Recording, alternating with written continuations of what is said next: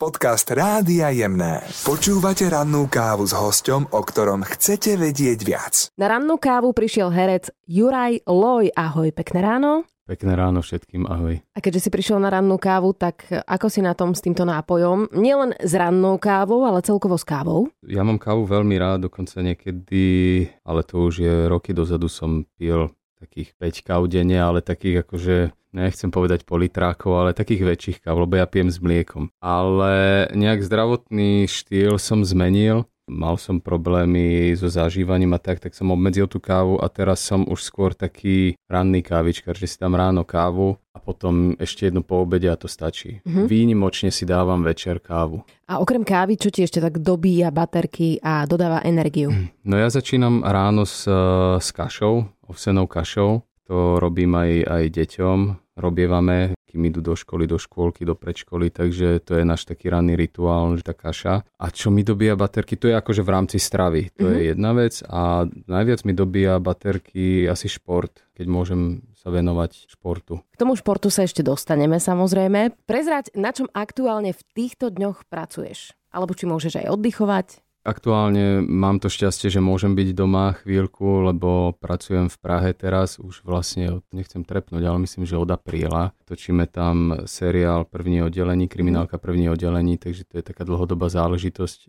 Viac menej som v Prahe, takže som rád, že teraz mi to tak vyšlo, že 4 dní môžem byť doma, venovať sa deťom, rodine. V sobotu zase odchádzam na zájazd s predstavením, sobota, nedela, pondelok a v útorok idem zase do Prahy. Som taký rozbehaný. V tom seriáli hovoríš po česky, ako ti to ide? Tak to by museli povedať moji kolegovia, ale hovoria, že fajn, aj keď si zo mňa robia srandu. Tak ja som mal predtým normálne učiteľa češtiny po Skype. Dva mesiace vlastne predtým som sa venoval češtine, čítam v češtine, pozeral som filmy v češtine a tým, že aj predtým som tam točil toho šarlatána, takže som tam tiež strávil dosť času. Potom, keď sme točili Slovanov na Ukrajine, tak tam boli českí kameramani, ja keď vstúpim na českú pôdu, tak sa snažím hovoriť len po česky. Mm-hmm. Aj so Slovákmi. Mm, a tvoje deti rozumejú po česky? Lebo tak e, už je taká doba, že moc ani slovenské deti nerozumejú. Práve my ideme, alebo razíme takú cestu, nech, nech vedia čo najviac jazykov, pretože po maďarsky už vedia, rozumejú. Tú češtinu no majú tak striedmo, keď nejaká rozprávka sa nedá prepnúť na maďarčinu alebo na slovenčinu, tak je to v češtine.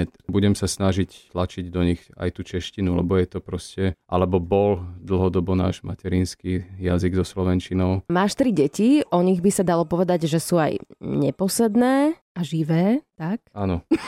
áno. Majú to po tebe? Uh, moji rodičia hovoria, že áno, že sa mi to takto spätne vrátilo. Takže môžem povedať, že áno, ja som bol, vtedy sa tomu hovorilo nevychované dieťa, ale ja som bol hyperaktívne dieťa veľmi a akože ja už som sa tak verejne utlmil, že nepotrebujem nejak sa prejavovať verejne, ale v rámci toho športu musím neustále mať ten šport, lebo a to by Zuzka mohla hovoriť, že ja keď proste dlhšie niečo nevykonávam nejaký šport, tak som proste neznesiteľný. A však to poznáme viacerí, to hej, jednoducho hej. príde niekedy. No. no ale keď sa vrátime teda k tomu tvojmu detstvu a že si bol neposedný, tak nejaké vylomeniny, ktoré si stváral, vieme, že si na vidieku vyrastal. Áno. Čo všetko si vymýšľal? Ja som Uha. čítala, že si aj predával nejaké čerešne. Hej, hej. Sme susedovi obrali čerešne vlastne vzadu v záhrade a vpredu sme mu ich predali. No. A ste zarobili niečo? No tak áno, tým, že sme mali len tie čerešte, tak on nám dal nejaké koruny, ako neviem do akej miery on o tom vedel, že sme mu to obrali. Ale tak akože bol zlatý, že nás takto vlastne susedov podporil.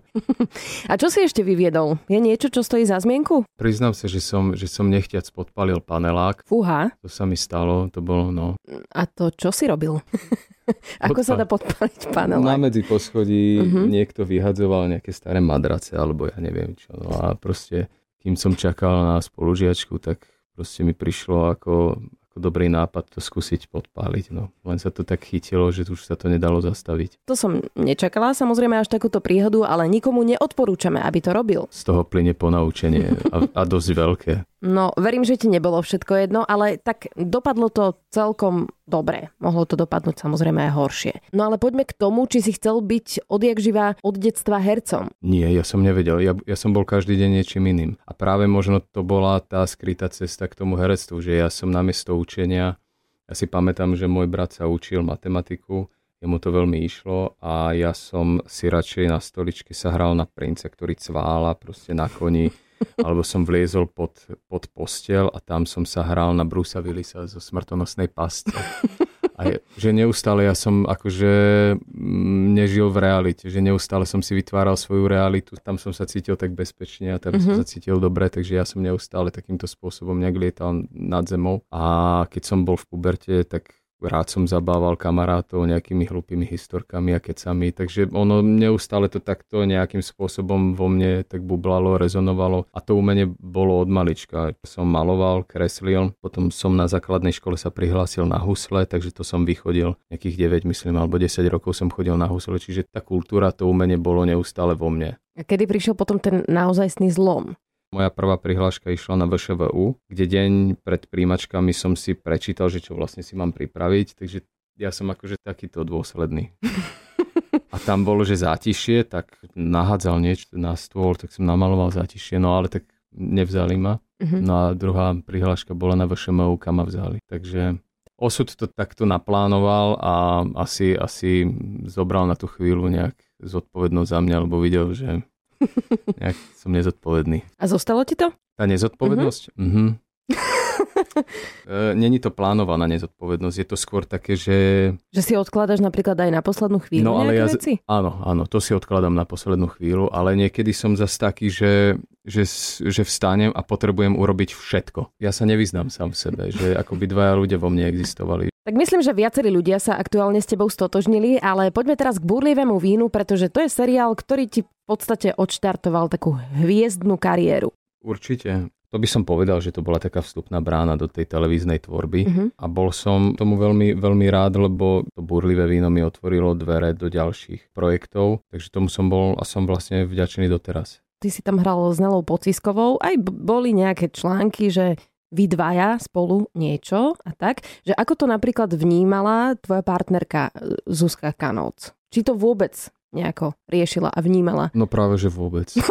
akože tým že, tým, že Nela je vlastne kamarátka so Zuzkou, ja som sa stal kamarátom Nelly. Ako hovorím, keď niečo také niekto napísal, tak ja som to nejakým spôsobom neriešil. Keď sa niekto mm-hmm. na mhm. to opýtal, tak som to vyvrátil. Hovorím, že ja som to bral ako súčasť. Častokrát napísali takéto niečo, aby podporili predajnosť svojho plátku. Ako boli situácie, kedy ma fakt naštvali a, a som im vynadal a bol som a, a často aj boli aj osobné strety, ale to už bolo také, že už uh, mierili na moju rodinu, takže mm-hmm. a, mhm. to, a to si nedám. Spomenuli sme už tvoju partnerku Zuzku Kanoc, ktorou máš tri deti. Nechodia tak z okolia rôzne otázky, že kedy svadba a tak a ak, tak či ťa to nejako neunavuje? Unavuje.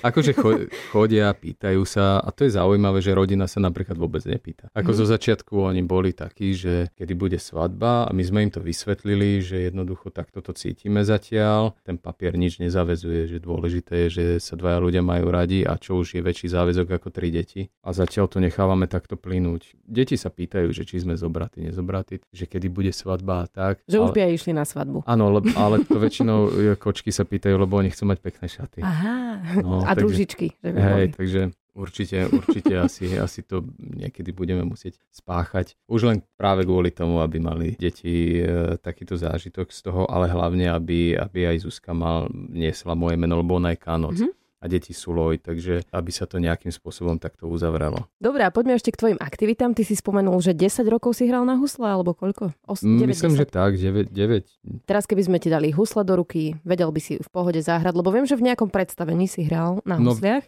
vedel by som zahrať veci, ktoré hrávam v predstaveniach. Prvýkrát vlastne po tých rokoch som vzal husle do rúk v Nitre, keď sme robili Všetko za národ, kde som hral takého dedinského blázna. Nebohý Peter Mankovecký povedal, že by bolo super, keby som tam hral na niečom, že by som, no ja, že viem hrať na husliach, tak som hneď dostal husle a, a tam som vlastne prvýkrát. A doma máš husle? Že aj si zahráš? E, mám ich v garáži, nezahrám si, lebo to sú také husle za 3 koruny. To som narýchlo potreboval husle ani, a vlastne ani neviem kvôli čomu som rýchlo kúpil nejaké husle, ktoré vtedy stáli asi fakt, že 3 koruny, takže nič moc nehrajú. Naposledy som chcel na nich hrať na Vianoce, len nebol to celkom šťastný nápad, lebo, lebo mi padli za skriňu a ja som išiel za nimi.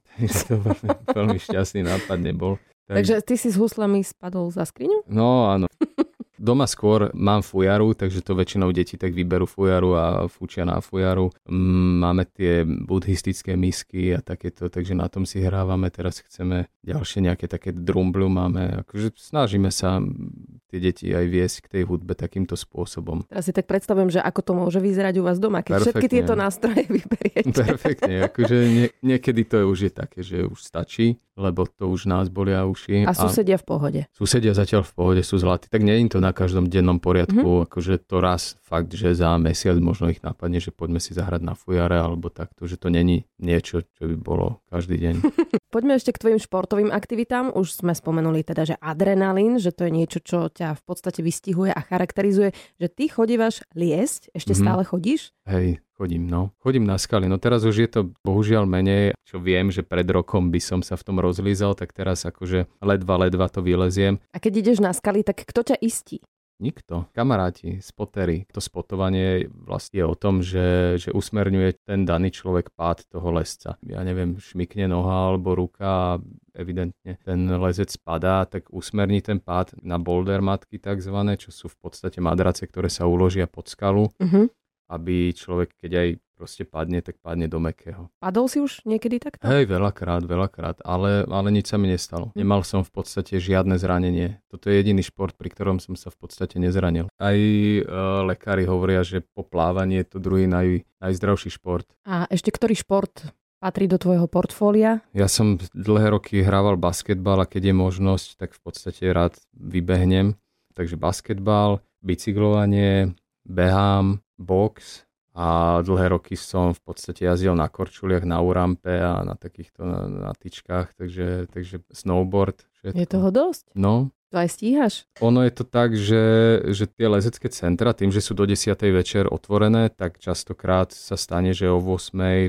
proste Zuzka je taká zlatá, že ona ide uspať deti a ja mhm. od 8. do 10. si idem zaliesť. Alebo sú otvorené od 6. rána, tak idem ráno do nejakej 9. a potom mám ešte celý deň. Box som bol napríklad dnes, e, syna som odnesol do školy a o pol 9. som mal tréning boxu. Skôr som taký, že ja potrebujem vyventilovať. Aj napríklad, keď je letná sezóna divadelná, keď začne byť teplo, tak chodím na bajku do divadla, lebo ja to potrebujem, že po predstavení si tak proste vyčistiť tú hlavu.